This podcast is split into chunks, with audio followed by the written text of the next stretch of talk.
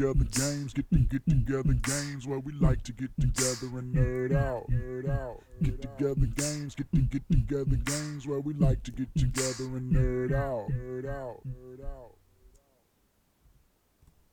All right, ladies and gentlemen, welcome to Get Together Games, where we like to get together and talk about the latest and greatest news in the video game community. As always, I am your host, Josh Saracola. And I would normally tell you that you can catch the show every Monday and Wednesday at 11 a.m. live but I am done doing that until further notice just due to my scheduling. Uh, I'm just going to do this show when I can. If you catch it, you catch it. If you don't, you can always watch it at a later time on Twitch for up to seven days or indefinitely on YouTube. Go to any of the URLs below, give a like, give a follow, give a share, give a shout out.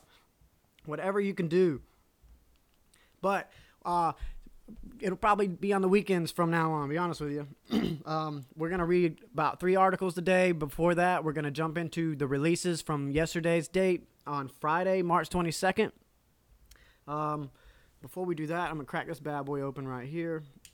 Uh, you can also catch the audio version of this podcast on Apple and Google Play podcast services. So go give that a rating. I have a zero rating right now because I have not had enough ratings. So I could use a little five star rating or what have you. But without further ado, on Friday, March 22nd, we have Caretaker released on Windows PC, Miles and Kilo on Xbox One, Peasant Knight on the Nintendo Switch, Sekiro Shadows Die Twice on the PlayStation 4, Xbox One, and Windows PC. That is in my PlayStation right now installing. So I will be doing probably a live stream of that game once this show is over if you want to check that out. Then we've got Stories, The Path of Destinies on Xbox One, and Sushi Time on the Nintendo Switch, Trailmakers on Xbox One, Unravel 2 on the Nintendo Switch. Unravel was a cute ass game. You're a piece of yarn, and as you go through the level, you are unraveling, uh, hence the name, and you just keep getting less dense and less dense until you need to re up with a new ball of yarn that you find along the way. It's pretty cool little adventure about a a family who I, I didn't really finish the game, so I don't know the story behind it. But the family was disappearing, and we were checking out the paintings and jumping into paintings, and that would be the world, and you were going through the memories of the family. It was pretty pretty cool concept. We also have Vesperia, Lair of the Forgotten on Xbox One. Inventioneers on the well, that comes out Monday actually. Inventioneers on the Nintendo Switch. Uh, all right. So now we're gonna actually watch a demo of a game. I think the one that I'm gonna choose is called Miles and Kilo. Seems pretty interesting. I like the artwork. I like the the retroactive graphics. It looks more like a Nintendo game. Sorry, I'm trying to get back to my list here. There it is. Miles and Kilo. I hope I'm saying that right. Maybe they'll correct me. Also, before I say anything else, the Division 2, get it. It's amazing. It's doing everything that Anthem messed up. There's so much loot. Loot everywhere. One of the articles we're going to talk about is actually pertaining to the loot, and uh, it's something new I just found out when I looked this article up. So I'm excited to jump back into that, and we'll get more into detail later on. But the Division 2 is just flawless right now. I cannot stop playing it. I got a great group of friends that I'm playing with and a clan. Our clan is actually in the top 5% of all clans. So fuck with me, guys. You can't. You cannot keep up with this. We are just kicking ass left and right, doing so much stuff, got so much clan experience. I think our first place person has, what? Was it 7 million? I don't even I don't even want to try to remember. It was a ridiculous amount of experience and I'm like I just hit a million clan XP and he's like millions and millions ahead of me. I'm number 22 in the clan out of 50. So yeah, I've got some loser ass friends I see on my network that are still trying to play Anthem. Just set it down. Stop being in denial. The game is trash, guys. Golly, maybe their wallets are hurting. I'm not sure, but they need to find something else to play. But hey, to each their own. You know, if you're playing the game, you're still a loser, but recommend you find a different game. All right, so here comes our Miles and Kilo trailer.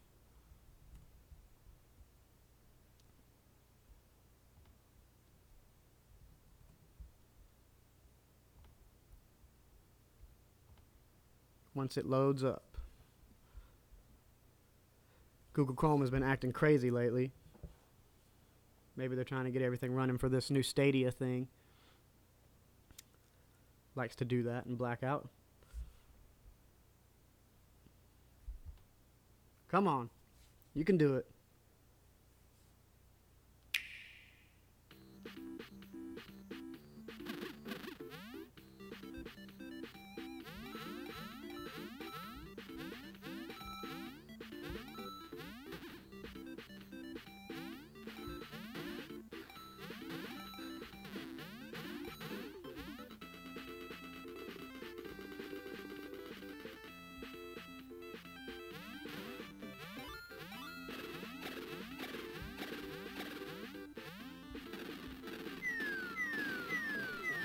Looks like a lot of fun, to be honest with you. I love games with this art style 16 bit graphics, maybe even 8 bit.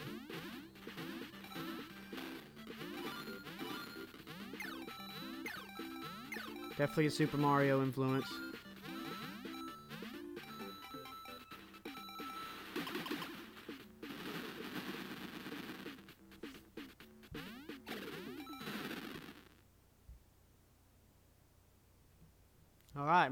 And Kilo. Go check that out on the Nintendo Switch. All right. We'll check out another trailer later on. Let's see which one we want to do. Uh, not Peasant Knights. I'm going to check out the stories, The Path of Destinies, once we read an article or two. All right, stories, The Path of Destinies. I'll go ahead and get that loaded up for us.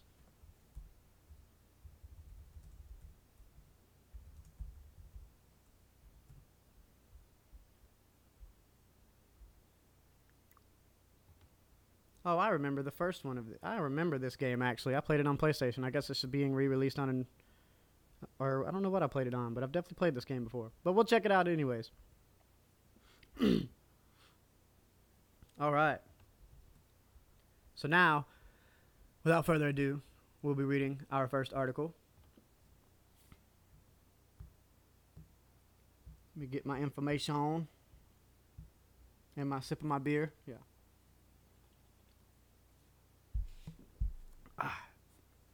All right, so the first one we're going to read about is about Valve and Steam, and they've been doing a lot of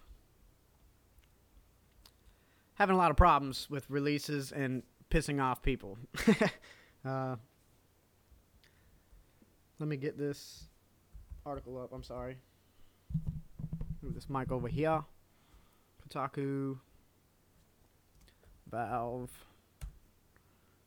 and there it is. It's called Valve's Rocky Road to Better Communication About Steam. This comes to you from Kotaku.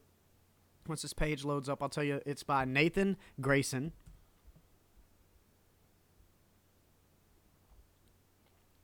All right. Let you read along with me if you would like. I'm assuming that's Nathan Grayson in this video. Nope. It says Valve head Gabe Newell on stage during Dota's international event. So it says credit to Valve. Over the past 15 years, it's turned Steam into a megalith and kept it relevant with a steady, if slow, stream of new features. But in continually reacting to problems instead of anticipating them and by keeping communication to a minimum, Valve has left a swath of damage in its wake. Get out of here. From review bombs and toxicity to fiascos like the recent near release of post apocalyptic rape fantasy Rape Day, after a press briefing at GDC in San Francisco this week, I spoke to Valve about its recent travails and the realm of transparency. Valve still plays things pretty close to the chest when it comes to communication, but the folks running Steam seem to be realizing that it isn't quite working. Recently, there's been an uptick in statements from the company's beating heart in Bellevue, Washington. Now, before I go any further, I just want you to know I will not be reading this entire article. It goes on for quite a while. Just going to read a few excerpts, and you can come read this yourself later on if you'd like to finish out the article. Says quote the company still likes or i'm sorry the company still thinks like it's this tiny little group of folks director of marketing doug lombardi told kotaku. We've never outgrown the mentality that we're only like 50 people and the principle has always been just ship stuff people will find it. Then we'll listen to developers and customers and make updates and stuff like that. Now we're hearing from folks that there's so much going on that they're being fed from the fire excuse me, that they're being fed from the fire hose and all that. Maybe if you guys took some time to curate your messages a little better, we'd understand where we're going, where your head was at. I'm sorry, where you are going, where your head was at, and how to how to leverage it, etc. Steam business specialist Tom Giardino, Tom Giardino was frank in his new assessment of how unintuitive Valve's previous infrequent missives about new features, changes, and decision making could be. Developers are so busy, he said, they might ship a game once every two or three years. A huge amount of Steamworks changes and improvements come in that time. We'd re- uh, yeah, I'm sorry, I'm rusty at this. We'd work really hard on an update, ship it, and post a blog about it that maybe 500 people would read. But Valve is still a primary reactive company, primarily reactive company, putting out fires where they arise instead of building features and policies that are immediately fireproof. This approach has frustrated many developers and users over the years. Most recently, that tendency drew widespread ire when earlier this month a self-described game where you can rape and murder during a zombie apocalypse called Rape Day appeared on Steam, with a Steam page that said it was coming soon. After days of controversy, Valve announced that Rape Day would not be out on their platform after all, due to unknown costs and risks the game posed. Uh, I guess he said it best that they're just thinking like a small company. They don't realize the megalith that they have become. and again, like I said, I'm not going to read this entire article, but it goes and goes and goes and goes. So come read the whole thing if you would like. But basically, they need to start doing a lot better. They're they're the anthem of the game game uh, not developers, but game salesmen game salesman world. They uh they need to get it together. It sounds like sounds like they're trying, but like they said, I like their little fire analogy. Instead of building fireproof services, they're just putting fires out as they arise. But uh, this is just a small man in his living room talking about it. I have no room to judge in that matter. They're doing way more things than I'm doing with my life at this point. So, best of luck to them. I hope they get everything together, but they do need to have some kind of filter system. I've said it before, I'll say it again. They need to have some kind of filter system, some kind of like application you need to fill out for your game so we can get some details on it before they just let people all willy nilly upload disturbing ass games like this shooting, the mosque shooting in, uh, well, I want to say it was in Australia or New Zealand or something like that not too long ago.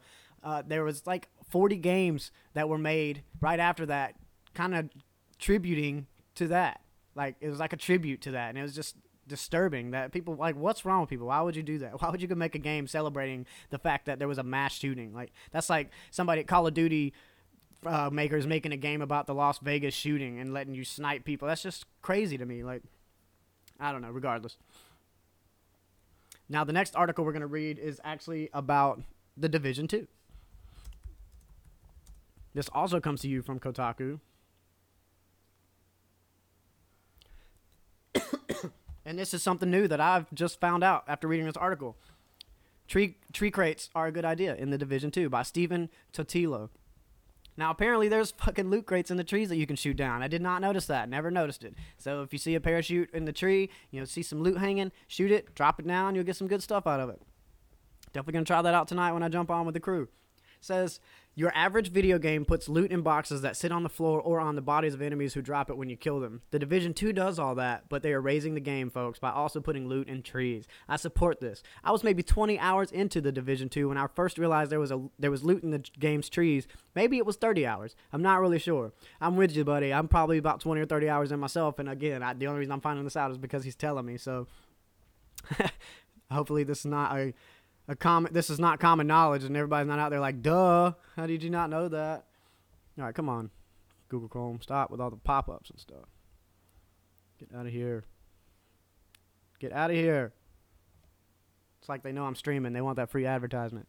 all right. So it goes on to say, all I know is that at some point I noticed there was an orange parachute caught in a tree and that a crate was dangling from it. When I shot, the crate and loot fell out. When I shot the crate, loot fell out. I think I said that wrong. Says that's had me peering up at the tops of more trees as I prowl through the game's version of Washington D.C. For all the trees that game developers put in so many of their games, it's unusual for them to put any loot in them. In the Division 2, however, I'm finding parachutes and loot crates in trees all over the place. I'm now noticing them in other strange places too, like the roof of a museum. I have noticed that every time you see a ladder, there's probably a gun box at the top of that ladder. One that goes up, mind you. Now, if you go down into the dungeons, or not the dungeons, but the sewers, underground tunnels, and things like that, that is where we have found all of our True Sons keys, Hyena keys, or there's one more True Sons, Hyenas. Oh, man, what is it called? I think there's a Coyote key. I can't get it. It's not on the top of my head. But regardless, if you see a tunnel, go in it. There's a bunch of loot in tunnels. Not any enemies. I have not run into any enemies underground yet. In the sewers, yet at least. So, here's a screenshot. I'm not really sure. Uh, oh, that's the loot hanging from the top of a museum that he's talking about. Okay, I see it up there, hanging from the parachute. You see it right here says this isn't a big thing, but as I've said many a time before, I like the small things in video games. I like when designers tweak a trope just enough to offer something fresh or to change the way a player might look at a game world. This game's dangling crates do that. In other words, it makes you look at things you wouldn't normally look at before, which makes you appreciate the environment a whole lot more. And the people who created this game deserve their attention. Fun fact I thought I was going to be able to say that the dangling crates always operate with a certain logic and always drop cosmetic dyes for your clothes or weapons. That had been my experience until I shot at the one hanging from that museum. It's the National Museum of African American History and Culture, by the way, and likely the newest museum in the game. The crate hanging from the museum didn't drop a dye but had other decent loot. Oh well, maybe it's just the ones in trees. Fun fact number two. Yes, this is the third Division Two game diary of the week. Variety is the spice of life, folks. But when half of the team is on the road and your editor in chief is playing just one game, one game every day to inch closer to review, well, we'll have some non-division diaries next week. uh, I'm loving the division diaries. I love the game. They're they're doing very well with it. Could not ask for a better release. Uh, apparently, the beta did not go over too well, but then the game come out and it was just beautiful. Some people are having some blue screen crashes, but all they have to do is close the application, log back in, and then it'll it'll even bring them back into the same same uh, group that they were in before. I'm at a loss for words. So I think that's pretty cool. Again, this game is doing amazing. I can't wait to see how well Sekiro is doing. It's not an online games of service, games as service. I'm sorry. So it's not going to have server issues and things of that nature, but the game looks beautiful from what I've seen. Can't wait to jump into that and check it out. Again, I will be streaming Sekiro after this, most likely. If not, I will be at some point in time. But now we're going to jump in and check out this trailer for Stories The Path of Destinies. I hope it's a sequel because, like I said, I've already played this game. I don't understand where they're coming from saying it's just released. I've definitely played this game before. I've got it downloaded on my PlayStation right now. So I'm not sure what the release is. Maybe it's a DLC or something of that nature. Let's see.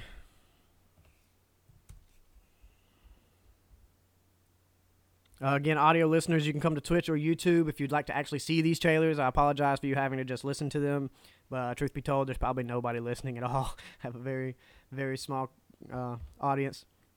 Without further ado, here is Stories The Path of Destinies.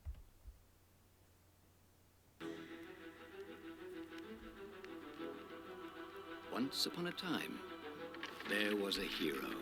Like every hero, he enjoyed strolling in majestic landscapes. And like every hero, he would do something he'd soon regret, like getting a tattoo or fighting an empire.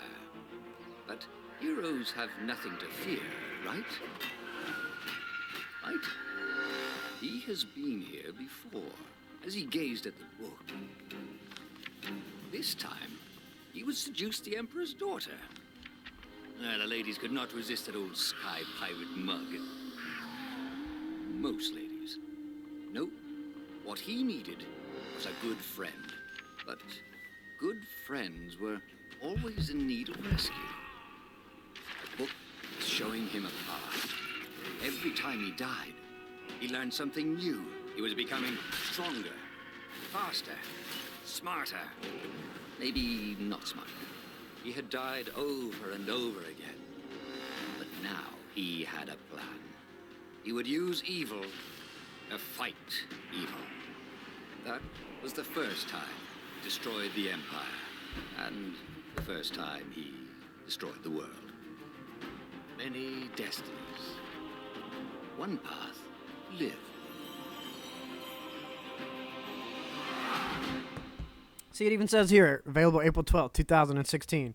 I don't know if this is a fucking reliable website to be getting my release dates from because it told me that the Division Two was coming out on March 12th when it came out on March 15th. I'm gonna have to check into that. I might need to get a new source. uh, but regardless, go check that game out.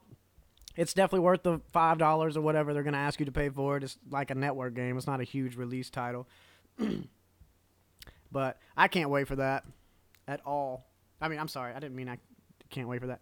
I enjoyed that a lot. Again, I'm rusty. Haven't done this in like a week. Next article we're going to talk about is from The Verge. It's going to be about Stadia. If you remember, Stadia is the new Google platform that they've talked about at GDC that's had so much hype lately. But apparently they're trying to push Google on you Let me see. This is not the article I'm looking for. I apologize.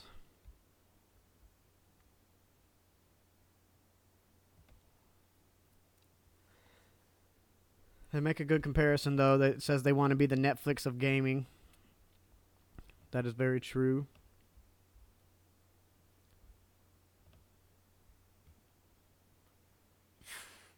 All right. So this comes to you from Julia Alexander. It says Google Stadia wants YouTubers to play with fans but that could leave creators open to attacks. Excuse me. Says Google wants its upcoming game streaming service Stadia to up the ante for live streamed games on YouTube, but Google didn't uh, um, address the many ways its system could lead to harassment,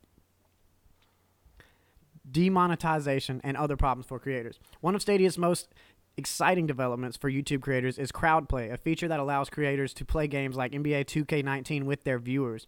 It seems like a good idea on the surface, but Google's presentation didn't mention any potential harms that could come from crowdplay. For just over an hour, multiple members of Google Sta- Google's Stadia team and YouTube's head of gaming, Ryan Wyatt, spoke about the benefits Stadia had for players and creators. Gaming is more seamless, Google Stadia chief Phil Harrison claimed. Wyatt told YouTubers it would open a whole new world of interaction and engagement with fans. Neither Harrison nor Wyatt touched upon one of the most important questions how easily can bad actors take advantage of crowd play? Imagine a popular YouTube creator with a sizable audience. Then they have an army of dedicated fans that follow them everywhere and are ready to line up for a chance to play a game with their favorite YouTuber. Stadia is a perfect way for integrating that company of loyal supporters into a more collaborative space. Live streaming with fans is the digital equivalent of signing autographs after a show. Crowdplay does prevent or does present this opportunity, but neither Google nor YouTube explained how the queuing system would work. A popular YouTuber known for gaming streams like Dan uh, the Dan TDM or Jacksepticeye, Septic Jacksepticeye, never heard of either one of those, may attract trolls who purposely line up for an opportunity to yell offensive or hateful words on the stream when that happens, it's often that the creators hosting the stream who have to deal with the consequences. I, I, read that completely wrong. When that happens, it's often the creators hosting the stream who have to deal with the consequences. So if a creator using Stadia is Google, so if a creator is creator is using Stadia, which Google and YouTube want them to do, what protects them from flagrant abuse? That's true. I mean, how are they going to make money off of it if there's somebody acting a fool and then YouTube's like, no, we're to demonetize that video. So now you've got 2 million views on it, but we're not to give you any money for it because you got a guy in there acting stupid and they don't want to promote it. But goes on to say these problems aren't just possibilities in the realm of live streaming, they happen regularly. YouTube is home to countless compilation compilations of trolls using voice chat or text to speak technology in an effort to disrupt live streams.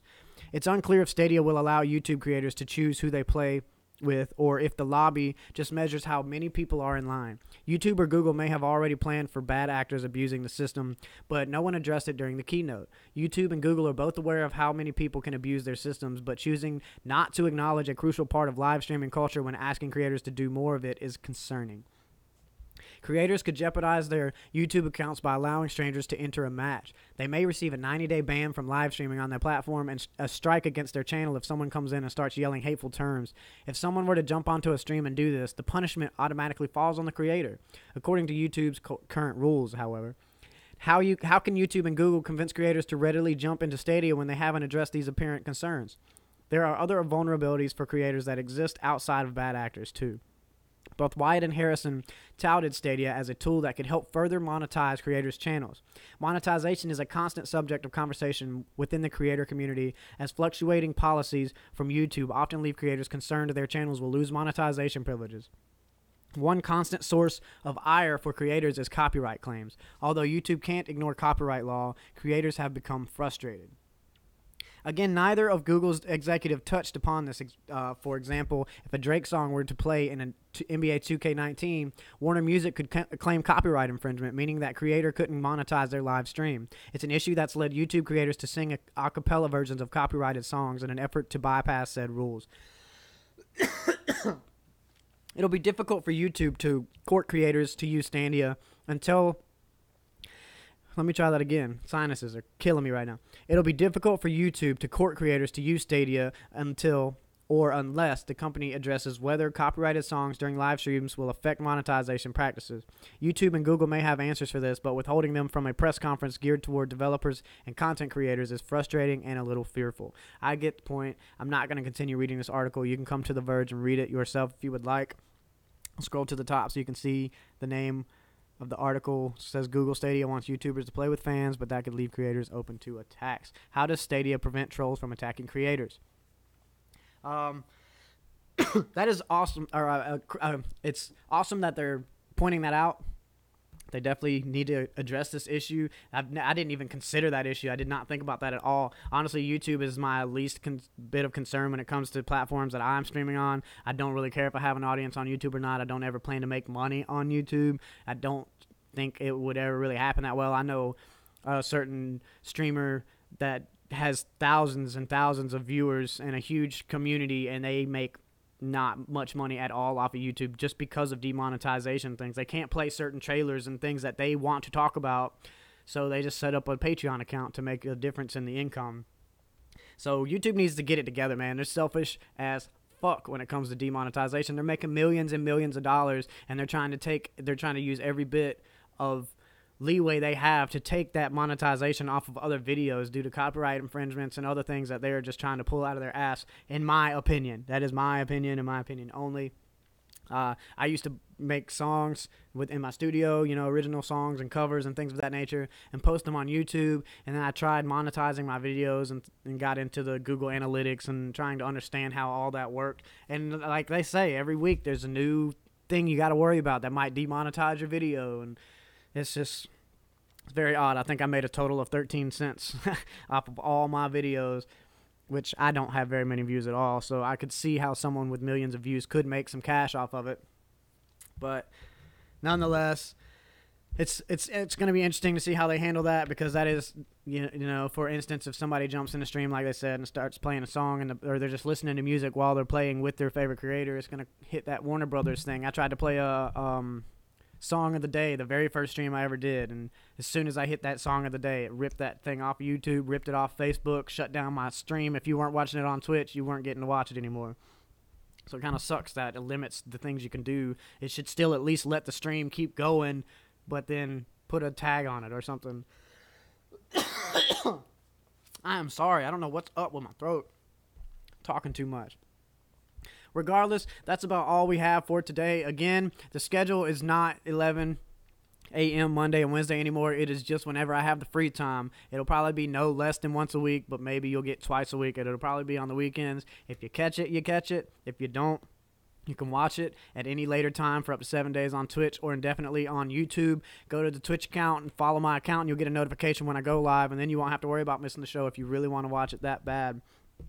Again, this is Get Together Games. Thanks for watching. Go check out the audio version of these podcasts on Apple Podcast services and Google Play services. Check me out. Give me a rating. Give me a review. It would help me out a lot. Again, um, my name is Josh Saracola, and we will see you next time.